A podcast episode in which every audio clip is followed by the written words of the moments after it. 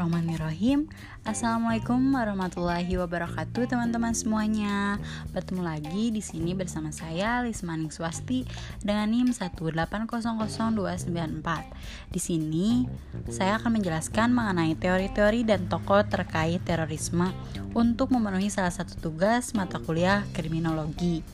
Yang pertama-tama di sini saya akan menjelaskan mengenai teori-teori terkait terorisme. Yang pertama ada teori tentang teori klasik tentang negara, yang kedua ada teori narcistik, yang ketiga ada teori hukum Islam klasik, dan yang terakhir ada teori kejahatan. Nah, di sini saya akan menjelaskan mengenai definisi kejahatan terorisme ya. Kejahatan terorisme merupakan salah satu bentuk dari kejahatan yang melanggar hak asasi manusia. Maka perlindungan terhadap korban kejahatan terorisme wajib dilakukan karena mereka menjadi korban pelanggaran hak asasi manusia. Nah, teman-teman hati-hati ya, jangan sampai kalian terjerat kejahatan terorisme. Negara sebagai suatu entiti yang besar diharapkan dapat berkontribusi dalam kapasitas yang mencukupi, karena negara adalah suatu organisasi dalam suatu wilayah yang memiliki kekuasaan tertinggi yang sah dan ditaati oleh rakyatnya. Keberadaan negara seperti organisasi secara umum adalah untuk memudahkan anggotanya, yaitu rakyat, agar mencapai tujuan bersama atau cita-citanya. Nah, yang pertama tadi ada teori klasik tentang negara.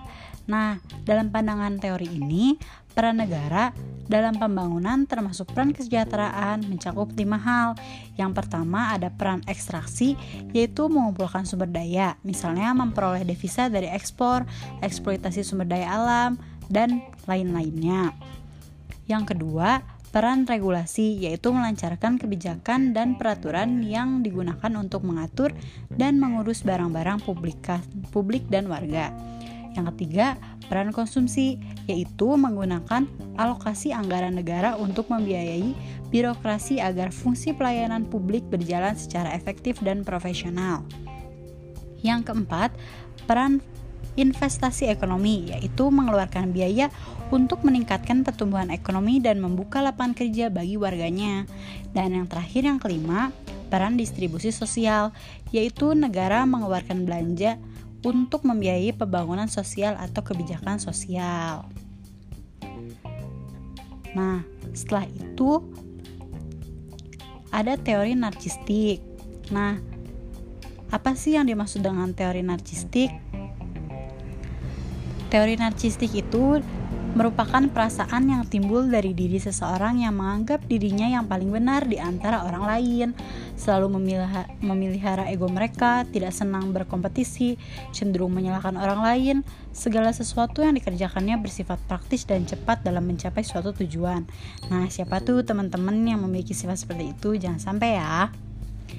Nah, sehingga dengan dasar seperti itu, seseorang narcistik boleh melakukan hal apa saja sesuai dengan apa yang dia anggap benar sekalipun itu merugikan bahkan melanggar hak-hak serta perasaan orang lain. Narcistik sendiri merupakan suatu gejala dari tiap-tiap individu itu sendiri dalam menilai kebenaran dan hal ini akan berdampak yang sangat besar pada pola pikir serta rencana-rencana dari tindakan mereka sendiri. Narcistik ini berbeda dengan gangguan kejiwaan jadi teman-teman jangan jangan nyamain narsistik dengan gangguan kejiwaan ya.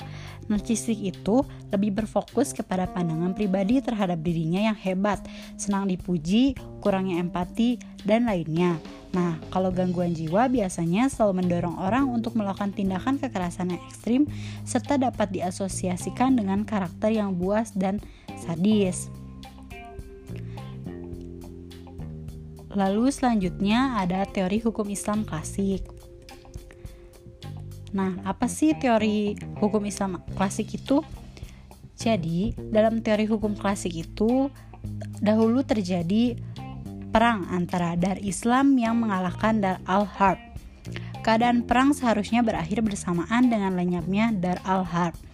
Pada tahapan ini, Dar al-Islam yang mengunjung menjunjung tinggi kedamaian, menjalankan kekuasaan di suatu kawasan. Oleh karena itu, dapat ditegaskan bahwa tujuan utama Islam itu adalah mencapai kedamaian yang permanen daripada melangsungkan perang terus-menerus. Jadi, teman-teman garis bawahi ya, bahwa tujuan Islam dalam peperangan itu untuk mencapai kedamaian dan agar tidak melangsungkan perang itu terus-menerus. Jadi, dalam teori Islam, jihad merupakan alat yang sah untuk sementara waktu guna mencapai tatanan masyarakat yang ideal. Menurut Islam, melalui upaya perubahan dari al-harhab ke dar al-Islam, namun terjadi penyimpangan dari makna kata jihad itu yang akhirnya menimbulkan hal-hal yang negatif. Majelis Ulama Indonesia atau kita sering sebut MUI sejak pernah menegaskan dalam fatwa nomor 3 tahun 2004 bahwa jihad itu wajib dalam kondisi perang agama yang mengancam keberlangsungan sebuah negara dan masyarakatnya. Tapi sayangnya fatwa tersebut sering disalahgunakan sering dimaknai hanya sebagai perang suci saja, namun tidak dilihat dari kondisi negara dan masyarakat Indonesia saat ini, di mana tengah berada di dalam kondisi tenang, tidak dalam kondisi perang. Doktrin jihad dan kondisi persoalan di lapangan nampaknya merupakan motivasi dan faktor penting yang mengilhami para pelaku teror yang sering menunjukkan kerelaannya untuk memisahkan diri dari masyarakat luas dan keberaniannya untuk melakukan bom bunuh diri. Dan yang ketiga, eh dan mohon maaf yang terakhir ada teori kejahatan. Nah, apa sih yang dimasuk teori kejahatan? Jadi, teori-teori sebab kejahatan menurut AS Alam dikelompokkan menjadi berikut. Yang pertama itu ada anomi atau ketiadaan norma atau strain atau ketegangan. Teori anomi dan penyimpangan budaya memusatkan perhatian pada kekuatan-kekuatan sosial atau social force yang menyebabkan orang melakukan aktivitas kriminal. Teori ini berasumsi bahwa kelas sosial dan tingkah laku kriminal saling berhubungan. Yang kedua ada cultural deviance atau penyimpangan budaya. Teori penyimpangan budaya mengklaim bahwa orang-orang dari kelas bawah memiliki seperangkat nilai-nilai yang berbeda yang cenderung konflik dengan nilai-nilai kelas menengah. Yang ketiga ada social control. Kontrol sosial Sementara itu, pengertian teori kontrol sosial merujuk kepada pembahasan delinkuensi dan kejahatan yang dikaitkan dengan variabel-variabel yang bersifat sosiologis, antara lain struktur keluarga, pendidikan, dan kelompok domain. Nah, di sini juga saya akan menjelaskan mengenai tokoh kejahatan terorisme baik itu nasional maupun internasional. Yang pertama ada Dulmatin, Joko Pitono atau Dulmatin. Ia lahir di desa Pertarukan, Kecamatan Pertarukan, Pemalang pada 6 Juni 1970 yang merupakan gembong terorisme yang paling dicari oleh kepolisian Indonesia karena terlibat beberapa aksi teror seperti kasus bom Bali 1 pada tahun 2002 yang menewaskan lebih dari 200 orang.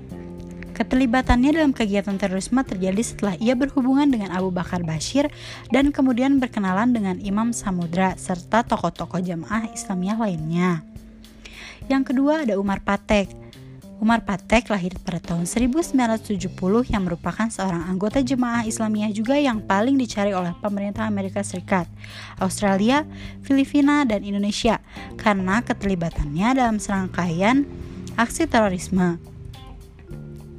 Yang ketiga ada Amrozi. Siapa sih yang nggak tahu Amrozi?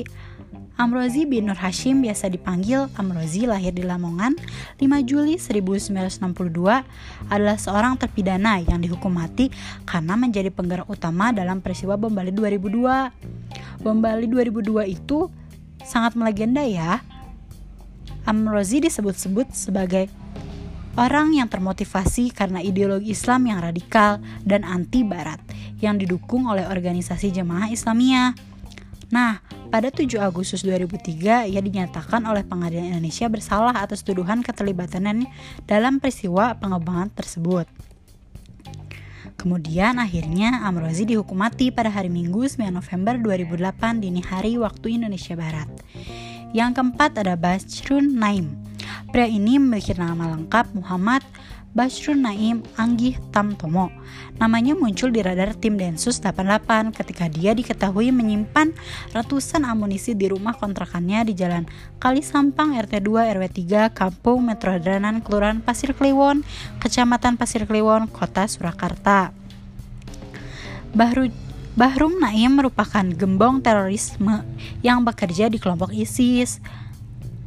Sejak kebebasannya dari penjara, ia langsung bergabung dengan kelompok ISIS di Suriah dan terus melancarkan aksi-aksi terorisme di tanah air ini. Contohnya waktu tragedi bom Sarinah Februari 2016 yang menewaskan 8 orang. Selanjutnya, ada tokoh-tokoh internasional terkait terorisme. Yang pertama, Aiman al-Zawahiri. Ia merupakan pemimpin Al-Qaeda. Zawahiri ini adalah seorang ahli bedah asal Kairo, Mesir yang kemudian berubah menjadi salah satu teroris yang paling dicari di dunia karena dia mendirikan kelompok ekstremis Islam Jihad di Mesir. Dia kemudian menjadi penasihat Osama bin Laden dan membentuk Al-Qaeda pada tahun 1988. Lalu yang kedua ada Abu Bakar al-Baghdadi. Ia merupakan pemimpin ISIS. Dia juga pendiri sekaligus pemimpin ISIS. Abu Bakar al-Baghdadi dihargai juga dihargai 25 juta dolar Amerika Serikat atau sekitar 355,3 miliar.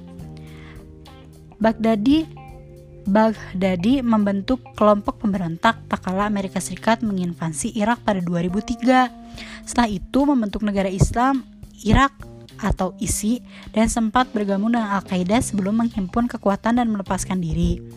Di Masjid Nuri Mosul, Irak pada tahun 2014, Baghdadi mengumumkan kekhalifahan ISIS yang menguasai sebagian daratan Irak dan Suriah. Yang ketiga ada Abu Bakar Sekau, pemimpin Boko Haram Sekau adalah pemimpin kelompok ekstremis negara Islam di Afrika Barat atau dikenal dengan nama lain Boko Haram. Sejak Juli 2010, Boko Haram beroperasi di Nigeria, Niger, Chad, hingga Kamerun. Mereka melakukan berbagai aksi teroris mulai dari penyerangan mematikan hingga bom bunuh diri. Kemudian pada 14 April 2014, Sekau mengklaim Boko Haram melakukan penculikan massal terhadap 300 gadis dari sekolah mereka di utara Nigeria. Nah, mungkin sekian dulu ya teman-teman penjelasan yang dapat saya sampaikan. Mudah-mudahan bermanfaat.